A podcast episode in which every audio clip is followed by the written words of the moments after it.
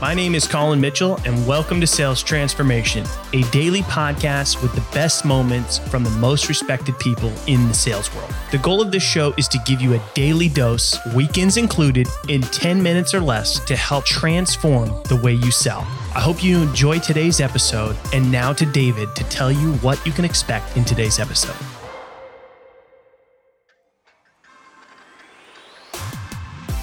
Okay, how do you turn hard to easy? Trevor Lee asks Colin an interesting question. Do you find it hard for sellers to adapt to DISC selling when presenting themselves? Well, Colin says yes, it is definitely hard, but there are ways to make it easy. He explains how technology helps you prepare for a conversation and lean your strategy toward a particular target instead of trying to fit into a lot of segments. Learn how to turn hard to easy in this latest episode of Sales Transformation.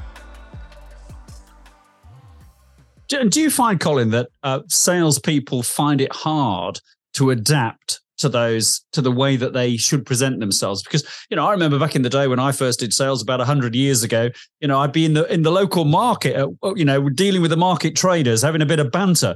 And then i'd be off to the chief executive or biggest biggest client and a very different approach in a sense. It was still me the authentic me but I was different in my tack, if you like, you know, my timing, as you say, mm-hmm. in the mm-hmm. face. Is it is it easy to teach people those skills? It's not. It's hard. It's not easy, but your great sellers do it well. Um, and the the answer is is like people have understood, you know, DISC selling is not new, right? But having technology to be able to know what somebody's personality type is before we ever speak that's new, right? Um, and and and primarily people would rely on, like you said, going and meeting with these people and and you know mirroring them and and and, and understanding their body language and picking up cues to identify maybe what kind of type of person you are, right? So that you could show up that way with a way that's going to resonate to that person. That's challenging. That's challenging, right? Um, now people trying to do it in a virtual world where where where mostly they're meeting on Zoom. It's even a little bit harder, right? But if I can know who you are before we ever meet, then I can go in a little bit more prepared where I'm not, you know, kind of trying to figure it out to get to a place where I maybe think I'm right uh, to then sort of adopt and change. But so having this information before you ever reach out to somebody for the first time if you're prospecting, or having this information before the first time we ever hop on a Zoom, or having a brief of, you know, part of my prep before we ever meet for the first time in person, I can have all that information before, makes it a lot easier. Yeah. So to, to use, so just to go back to yesterday's guy. So if yesterday's guy, his company, whoever they were, um, were, you know, a customer of yours, he would have had my information in front of him. He could have come on the call knowing that I'm not the sort of guy who wants to talk about the weather and faff around, but I want to get a robust conversation going. I want him to tell me why it's going to make a difference to me straight away and get on. And that would have that would have helped him enormously by the sounds of it.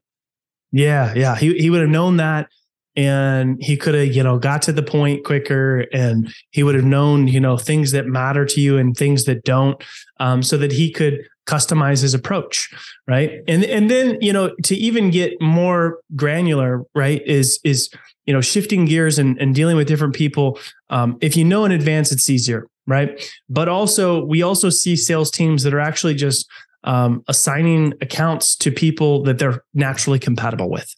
So i can just show up as my normal self and I'm only working on prospects that I'm compatible with. Or in some cases, we see, you know, sort of a macro level where companies have such a vast higher win rate with certain personalities that they then only prospect to those people because if you win almost you know three or four hundred percent more often with a particular segment of personality types why would you prospect to anybody else.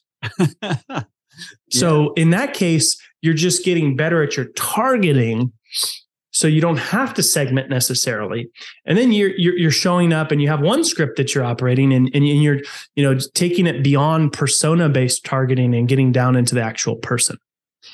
And that's something that, you know, customers of yours, they can use your information for. They can, if they've got a large sales team, they can kind of divvy them up and match and match the personalities. Yeah, it's. Um, I mean, to get to that point where teams are doing that, it does take a lot of conviction in in what it is that we do. Yeah. Um, but the results that we've seen uh, from sales teams are, are pretty phenomenal. Um, and in some cases, you know, we see it more in like account management and CS. It's a little bit easier to manage there.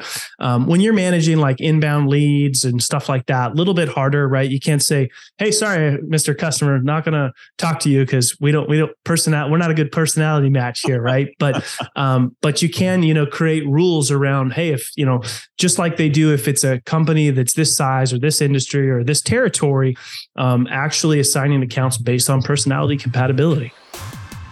Thanks for tuning in to today's episode. If you're enjoying the show, drop us a review on your favorite podcast platform.